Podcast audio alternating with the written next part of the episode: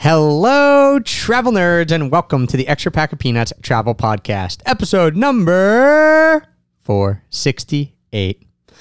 Up until February 2021, there was only one state in the US that didn't have a commercial airport. Or, okay, it didn't have an airport with commercial flights going out of it. Can you name that state? Take a minute to think about it, and I'll give you the answer soon. Heth, you're going to be on, so make sure you think about it.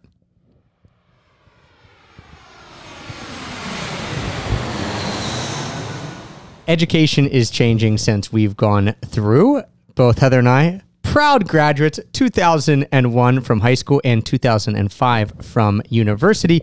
And it has been changing for a while but the pandemic has really put this into sharper focus and push that envelope ahead at a much quicker pace and finding a way to see the world while managing life's many responsibilities is one of the keys to what we're going to be talking about in today's show and there are not many places that do that better than Oregon State eCampus. Oregon State eCampus is now ranked number four in the country by US News and World Report, and they offer 80 different innovative online programs. Plus, Heth, the Beavers made a magical run to the Elite Eight in this year's NCAA March Madness tournament. So, what more could you want? Guys, go check out everything that they offer over at ecampus.oregonstate.edu slash peanuts. Remember, if you do check it out, head over through our link. We get some love from those Beavers, those Elite Eight Beavers over at Oregon State. The link is ecampus.oregonstate.edu slash peanuts. Lightning struck in an open plain, and we forgot this old city's name. See your breath on window pane. Let's just talk till it strikes again. On my way through. Saw you on my way through. Note for the audio Heather is perplexed, stumped. She is looking at a map of the US and she is like shaking her head, like, what state could possibly not have any commercial flights out of it? And I agree, this Yeah, is and shocking. Also, what changed in February 2021, which was a month and a half ago during a pandemic, that gave it a commercial flight? I just, I have no idea. Okay, well, I will. I'll give you a few hints then, guys, and Heather too. Frontier decided to offer one flight out of this airport seasonally to another destination. So they they Frontier used to fly out of this airport. I believe it was Frontier. They had one airline that used to fly out of this airport. They stopped in I think it was 2015 and now they have started up again in February of 2021. There's one airline that flies one flight and it's only seasonal out of this state. Any guesses? I mean, I would assume it would just be a state that doesn't get a lot of air traffic. Um, so somewhere out west. Okay, that- Midwest. That, would have been my guess too, but here's a few other hints for all of you guys. Think of a state that A is obviously is really small, but B also is convenient to other places that then would have Okay, airports, okay. and that's why that state might Rhode not have Island. it. Okay, great guess. Not right, Okay. but very, let's say, very similar to Rhode Island. There's another little state tucked Uh, in on the there East Coast? in the Mid Atlantic region. A certain famous person is I from mean, there. and has helped- Delaware, really? Delaware. The But only we've flown at, have yes, we not? Wilmington, Delaware Yes. Airport used to have flights, and then they didn't. They- Because you know what? I know for a fact because our family members, when we were in Colorado, flew out of Yeah. Wilmington, Delaware. And this was back in 2015, maybe? yeah, they canceled their flights out of there, and I believe it was Frontier at that point. okay. and now they have in February of 2021 they started seasonal flights to Orlando, Florida from Wilmington, Delaware airport. I have a Very really really good intro fact about US airports and I wanted to give it now, but I'm going to wait until next episode. It's it might be even more shocking than the one that I just gave. you. Well, that was pretty shocking for me because I was just thinking, I mean, I know all these states who have a major I mean every state has a capital but have at least one major city in it Yep. usually will then have commercial flights. So I was just stumped. I was very confused. if you guys got it without any clues, good on you. Yeah. It, yes, a very hard question. I'm glad I'm the one who gets to ask the questions and Mm. not the one who answers. Because my first thought when I saw this too was, oh, out west. But I'm thinking, well, no, you have no, to have flights have to these to, places. yeah. So Montana has it, Wyoming Right. has it. So yes, little Delaware. Mm. But now, thankfully, Frontier Airlines, that seasonal flight to Orlando, Delaware has flights. Now, today, one of the things that we're gonna, or not one of the things, the things, the thing The we are going we are to talk talking about, about. is five ways that we believe travel will change in a post-COVID world. And the reason that we are talking about this, Heth, is because we thought we were going to get to talk about it on national TV. That didn't exactly happen. Yes. So we were, someone from MSNBC reached out to us uh, because of our podcast to come on and discuss how we think travel will be changing post pandemic. Although there isn't really going to, I mean, post pandemic, but COVID will still be here, just as, you know, a lot of other viruses like the flu and all of that. So I guess once we're through the pandemic and we're vaccinated and we're more readily traveling, Sure. This is what we wanted to talk about on MSNBC. However, we didn't get a chance to because then after they asked us to talk about how we thought travel would change, they found out that I had gotten COVID while traveling, and that made for a better story. So that's what our interview was about. Yeah. So if you've been following along with our Instagram, we did get an MSNBC interview. Interestingly enough, and very shockingly, they don't have like the. She said we don't have the video of the interview. The clip So the clip. So for all of you who have been asking for the clip, MSNBC didn't have it, but thanks to our good friend Napkins, mm-hmm. who's been on the podcast hashtag Love Napkins, who DVR'd it, and then when we didn't have the clip, went to his DVR and filmed it with his phone from his. DVR. We do actually have the clip of our interview with MSNBC. And you'll be able to find that. We're going to put it up at extrapackofpeanuts.com slash MSNBC so you can watch it there. Or have to explain to them how to get it on Instagram because, as you guys know, I know very I'm little about Instagram. just Instagram. gonna put it on IGTV, so it'll be a video on Instagram. So you'll be able to see that. It will be a screen recorded DVR'd version of our Mm-hmm. Yeah, it's clip the on bootleg MSNBC. version. It's It's the the, pirated version. It's the pirated version. So you can check that out. But yes, I and it went well, but we thought we would get to have a very positive spin on how travel will change post pandemic. Instead, it was just about what our experience was having COVID in Costa Rica, Mm-hmm. which is fine, I guess. I mean, it, it, it is fine. That's the way they wanted to go. But it was thrown at us last minute. Yeah, but good thing we have our own podcast because now we can talk about how we think travel will change post pandemic. And it's a really exciting topic because this means we'll be able to travel again. And I'm just sitting here so excited thinking about traveling and being able to plan without plan for that without the anxiety and stress and kind of fear that goes along with COVID and what will happen if you leave your house basically. Yeah, and so we came up with five ways that it will change. And a lot of these are very interrelated because there, I believe, and Heth believes as well, there will be a fundamental shift in the way people are traveling. And I this will be a positive thing. And so they you'll see as we go through this list, there's a lot of interconnection between these these things. But the first thing Well, I actually had wanted to start a little bit with an honorable mention because we have five things, right? Whoa, okay. so I'm throwing Off script. This is not even on our notes. It's on it's on the notes that I added um, at the bottom because I when I do my list I do one to five. We have five things, and then um, but we did I this together. I start from like the bottom of my list. Yes, We, yeah, we guys, we went and talked about this together because we thought we were going to say Yes. this on MSNBC. So it's not like Right. you have five and I have five. No, no, no. There's five total. But you've got a secret. But I here. have an honorable mention because then this is kind of like the sixth thing. And I just wanted to talk logistically about how travel will change because while we're still here at the end of, you know, COVID, of the pandemic, I don't even know what to say because there's still so many cases in the US. But in the US, we have a lot of vaccinations rolling out. Trav actually got vaccinated uh, with the Johnson and Johnson, and I will be as well soon. But there are some logistical things like borders are still closed. So if you're thinking of traveling this summer or this year, I just wanted to say the few logistical things that I I personally think that a lot of countries will require some type of maybe you have a vaccination card so that you have to be vaccinated to enter.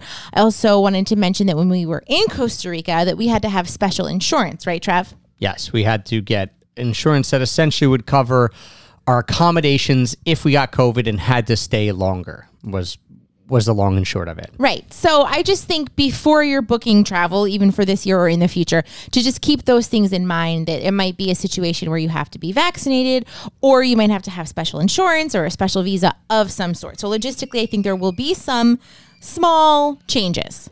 Yeah, you're a very good point with that. And who knows exactly what that will look like or how long you will need to have those things. That is anyone's guess. We are not even going to guess at that because it would be a little bit irresponsible for us to even even try. Um, we're also not going to talk about if we think it'll be plane tickets will be more expensive, less expensive, this There's or that. Because no way to know. yeah, we we don't know. We're not in that world, but as we mentioned, what we think is going to happen is a is a big time fundamental shift in the way people travel, and we see it as a very positive thing because this is a drum that we have been banging for a long time, and the first way that we think is going to change. And we've already seen it changing this way is the fact that there is a huge rise in people being able to work remote. And we have always loved this idea of people and helping people be able to work remote because it meant that you could travel, live, and work from anywhere in the world. And so the word that gets thrown out a lot is digital nomad. We used to shy away from it. I don't think it's I- now I'm, I'm fine with it. Like I, I, I think as long as people realize that digital nomad doesn't mean you have to be nomadic. Right. It just means that you you can be. We prefer the term location independence. You're choosing where you want to be. Digital nomad, location independence, whatever you want to call it. This le- lends itself to a different type of travel because people are able to work remotely. Right. And so before the pandemic, there were kind of two options for traveling. You know, you were either going on a vacation one, two weeks, maybe more if you're not American, you get more vacation.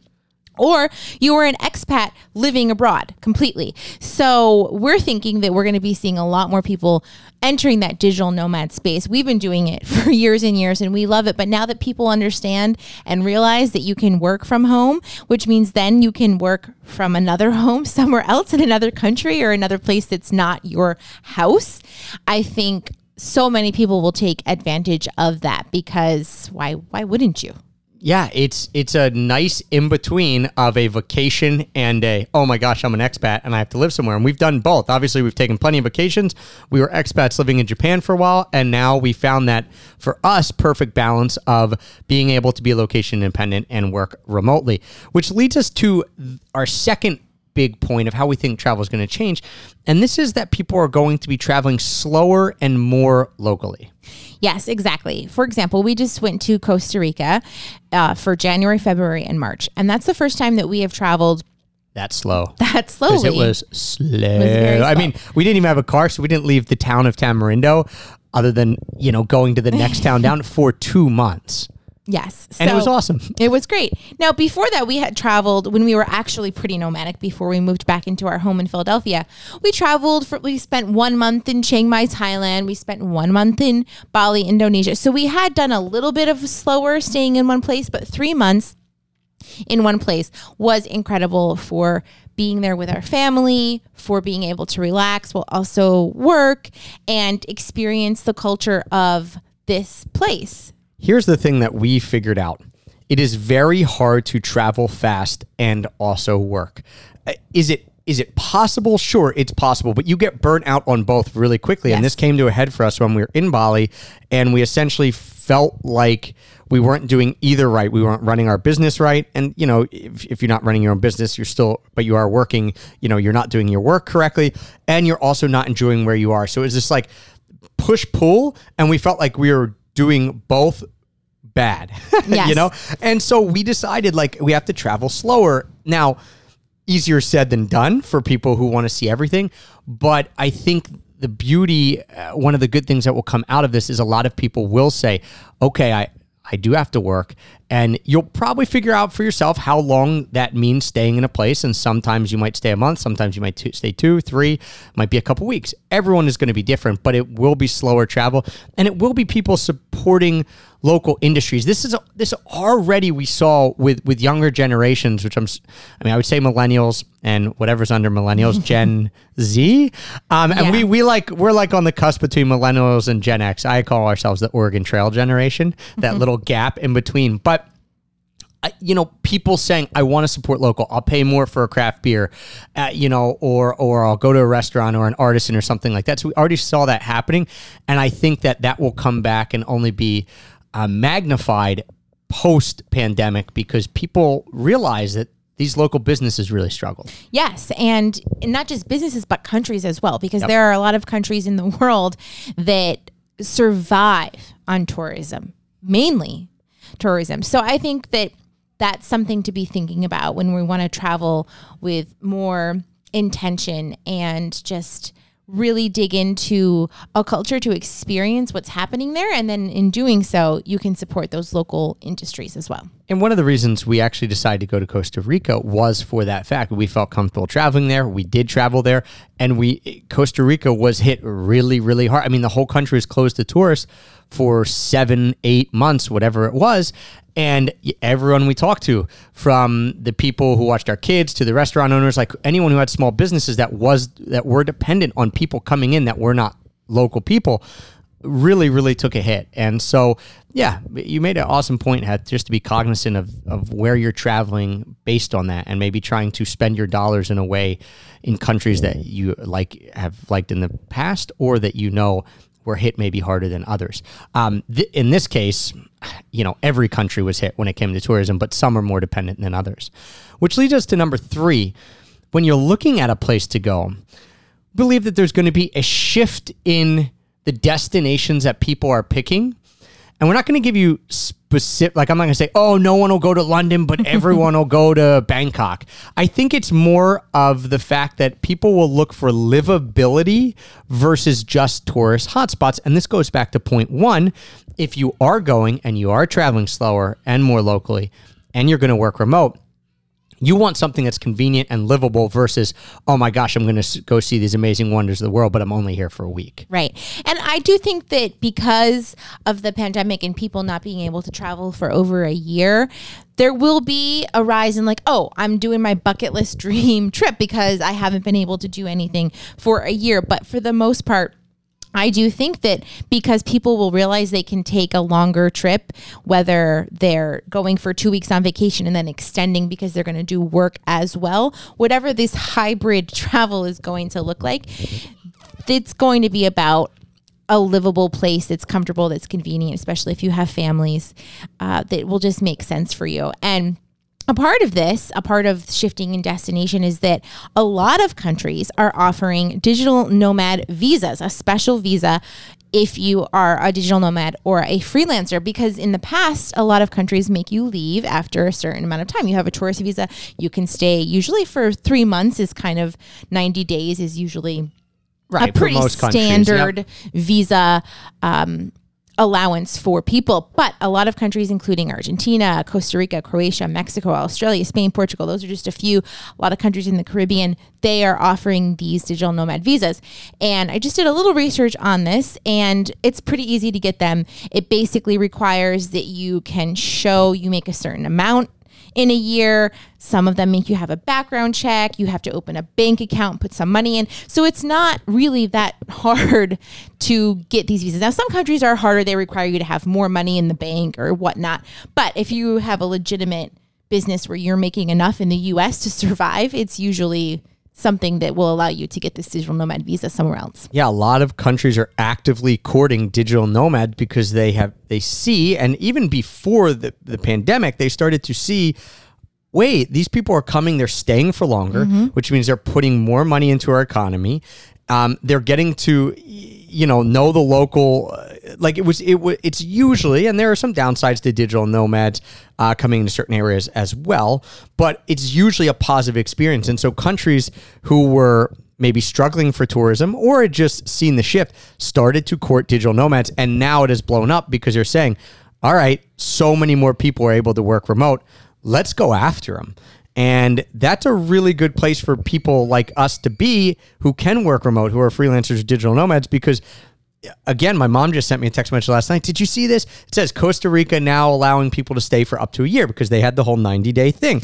Yes. And now they're saying, hey, if you get one of these visas, you're going to be able to stay for up to a year makes your life so much easier. Yeah, you don't have to do these border hops Right. every couple of months and just go into a neighboring country or continent at some point, like in Europe. If you are in a Schengen country, you, you have, to leave, and you have to be out by us for a certain amount of time and stuff like that. you know, and we know people who have struggled with this, and we've known people who are in relationships with people who struggle with this if they're from different countries and they have to just be leaving and they can't be together. So, you know, it makes sense. And we're not taking jobs away from people in that local country because we're working for ourselves or as a freelancer for another company in a different country. So I think it's really positive and really cool. And so it's definitely something to look into if you're interested in going somewhere, whether it's for three months, six months, or up, even up to a year. You'll be able to do it more easily in, I think there's about 15 to 20 countries right now that definitely have these visas. Yeah, and case in point for us, when we talk about livability, we went to Costa Rica. We specifically asked people who had traveled a lot through Central America and South America. We said, okay, we have two kids, two little kids. We want it to be super convenient. We want, um, you know, there to be nice accommodations, good infrastructure, all that kind of stuff. It doesn't have to be the cheapest place in the world. We just want to go where it's convenient and livable. We we knew we were going for a month. It ended up being three months, but that were that those were the exact words I said to my friends. Like, I want it to be convenient and livable. I don't need to go and see the Eiffel Tower and Notre Dame and, and the Louvre, which are cool things. But for us, this trip was much different. And that brought us to Costa Rica. And I think that will be what a lot of people are looking for. And you mentioned this, Heather, especially families, especially Yes. people who are saying, all right, we're going to go three months and we have these kids. Um, listen, it's cool to see all these things, and, and maybe you'll go take little day trips or, or a couple day trip to see this, but your home base is going to be somewhere that is convenient. And, you know, hopefully, or probably for a lot of people, cheaper than maybe where they were living before. Yeah. So, and this brings us to point number four this idea of home. Yes. And how that might change for some people. Um, hopefully not in a negative way like you can't no you can no longer afford your home i hope that's not the case but the concept of home will look different for people for example Trav and I do a lot of Airbnb and we have a couple different properties. And if you listen to this podcast, you know that in August of 2020, during the pandemic, we bought a home in North Carolina on the beach. But our goal was not, well, I mean, maybe our goal is eventually to live here Yeah, all the I mean, time. our goal was to live here, but we bought it But- knowing we would have to rent it out because there was no way for us to afford it. Just saying we're going to buy this as our own primary house, and no one's going to come through here. Right. So that has allowed us to rent this home when we're not here. And during those months that we are not here, we can travel somewhere where it's cheaper to live or the mortgage is cheaper, what have you. So there's just this whole idea of being flexible and thinking outside of the box when it comes to your living situation because even when we were in Costa Rica, we met some couples who were not digital nomads and they didn't work for themselves. But because of COVID and being able to work from home, they decided to make their home Costa Rica and they're staying there for a couple of months and they decided to throw their home up. I think they did it on Airbnb, but on whatever platform you want. And they live in LA. They rented their house out and then they're in Costa Rica in a in a situation that they are loving and experiencing this whole other culture in this whole other country. Right, and bo- and bo- as you mentioned, both of them had r- quote unquote regular jobs Yes. that, that then went remote because of COVID, and they had not been digital nomads before, but now they were like trying this lifestyle out without really knowing. They didn't know they were going to come. They're like, we're going to do it for a month, and then they uh, they have been there for like five, six, seven months, and I think like most things that we're talking about, this idea of being a little more fluid with what your home looks like and being more open to, hey, maybe I can rent it out on Airbnb when I'm not there. Maybe I'll home exchange. Like there, these platforms, it existed and people were obviously already doing it. I mean, because we were already Right. doing it. But the, the I feel like COVID and the pandemic has poured rocket fuel on it because because so many more people now can work remote, there's just so many more people who are interested in this type of lifestyle. Therefore, it's one of these things that's like a self fulfilling prophecy or, or like a continuous loop where, oh my gosh, more people need houses. Okay, I can put mine up. It can get booked easier. There's more places for me to look at. And then you have you know, a lot of people said to us when we were in Costa Rica, but it's weird. Like, I don't know, people staying in my home. Don't you guys think that's odd? And we said, yeah. Or do you have trouble with it? Or what do you do with your stuff? We said like for the f- the first time we did it, which for us was like seven years ago. Yeah, it seemed a little strange, and we did it and had a great experience, and then we did it again, and it becomes more normal. And I think a lot of people will have a little bit of apprehension in the beginning, and then say, "Wow, that was really cool that someone was in our house for three months, and we got to be on the other side of the world for three months." Okay. Like, and it worked out, and, and my stuff wasn't broken, and blah, blah, blah, blah, blah. Or I figured out how to pack my stuff. So to put it away. All these questions people have will be answered by more people doing it. And it's just a super positive thing for me for people to have this idea of home be a bit more fluid. Yes.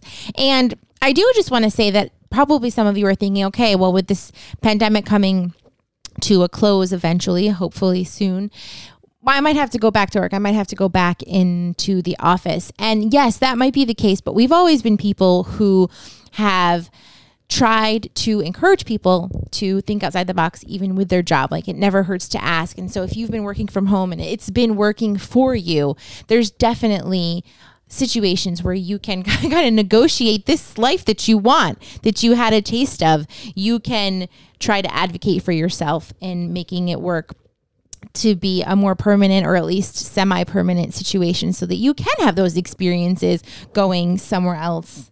Yeah, not everyone has to say, I want to start my own thing and become location independent that way. We teach that over at locationindie.com. So if you're interested in saying, I might want to start my own business, be my own boss, do that. We do teach that. But for people who are in a job and, and saying, like, I want to keep my job, but I want the flexibility that I had. Yeah, it's always the best advice we can give people is show, don't tell. And you've had a whole year or more now to show that it works. And what's cool is that a lot of companies are realizing that they have to give workers this freedom because if they don't and a competitor does, well, see you later. And so, Yep. again, one of those things that like the snowball starts rolling down the hill, mm-hmm. you can't really put it back in again. So if a company's like, nope, you got to come back to the office, and you're sitting there saying, I don't want to, and you try to negotiate and they say no, well, Yeah. there's probably a lot of other companies who will have you that will allow you to do that for various reasons. Yes. And I think the same thing holds true for families with children and children of school age. It depends on your children and what they feel comfortable with.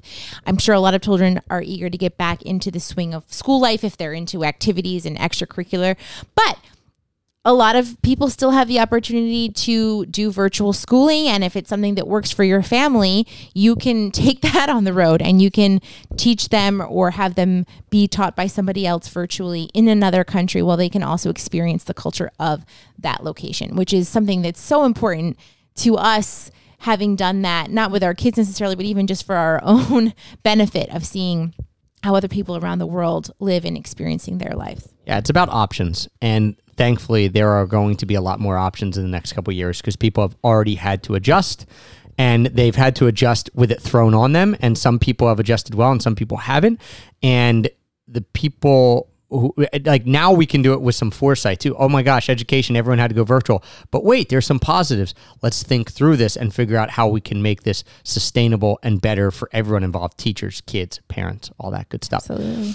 Last one, the fifth thing, and that is that we believe there will be more traveling with a purpose. And we we talked about this in the first four, but you specifically mentioned had ecotourism. Yeah, I think because the world essentially stopped for so many months. I mean, even flights were pretty much at a Grounded, standstill yep. and grounded. And I think especially in Delaware. I think a lot of people around haha, a lot of people around the world really used this as a positive to see how our earth reacted, you know, how things could change for the better. Although the dolphins in in the dolphins in Venice Canal were a lie, right? that that whole picture going around, I believe, was fake. Correct. I don't know.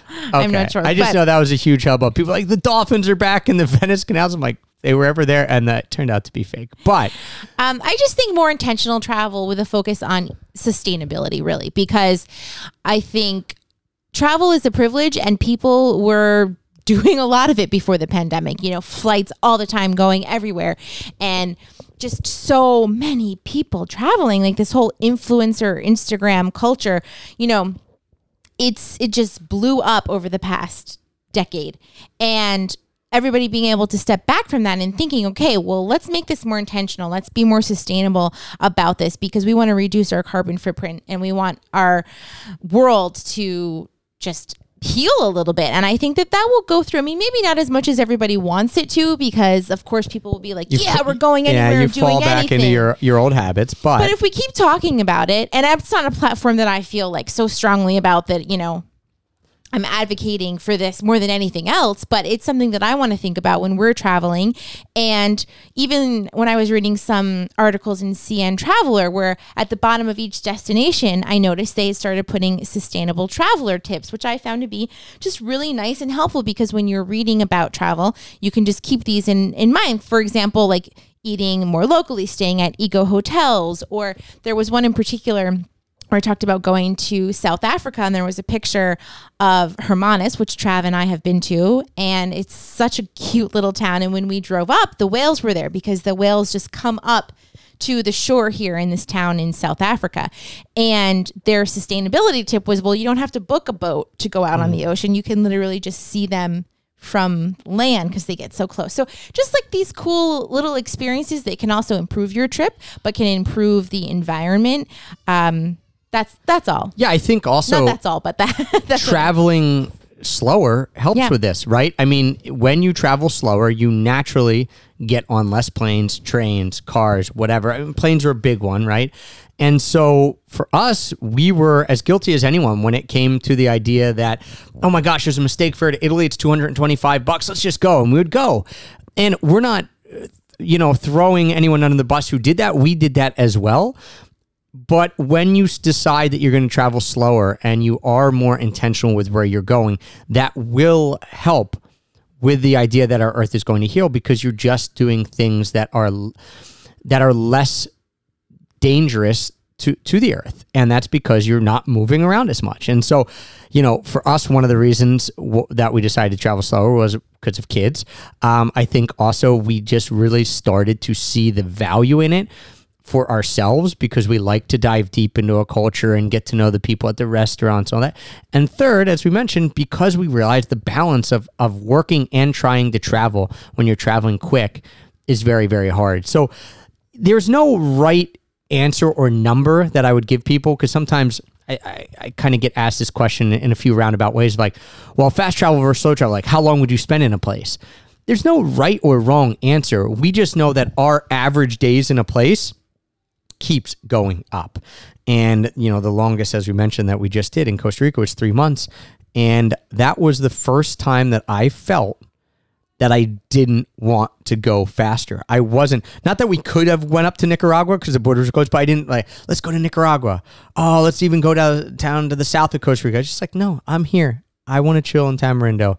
And um yeah, so I think post pandemic, there's going to be a lot of people who might feel the same way because they can work remotely who say, I want to live somewhere.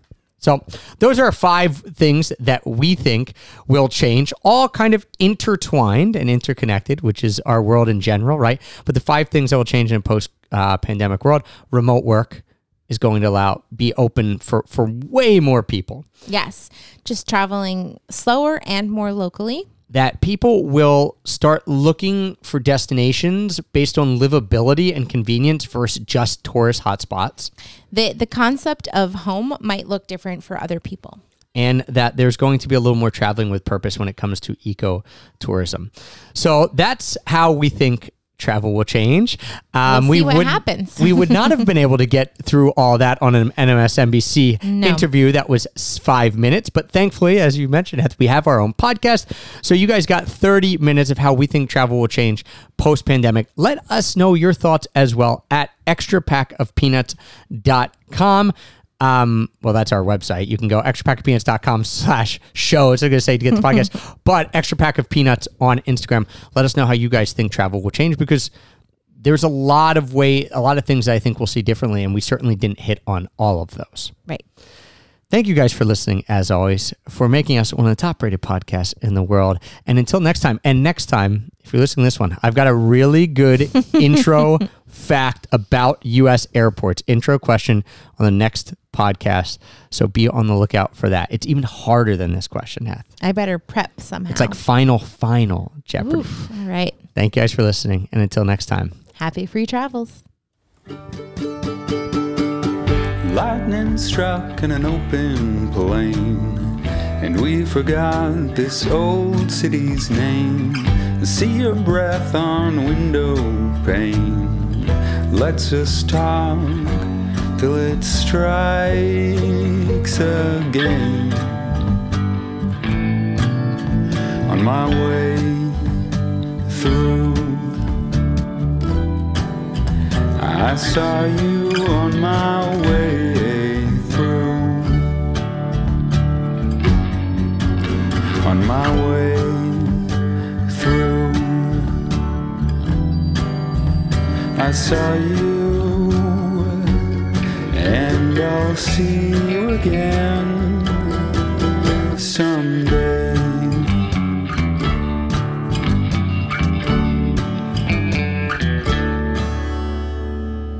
And don't forget, if you do want to see our MSNBC interview, you can go to extrapackofpeanuts.com slash MSNBC or watch it on IGTV. Thanks, Napkins, for filming that.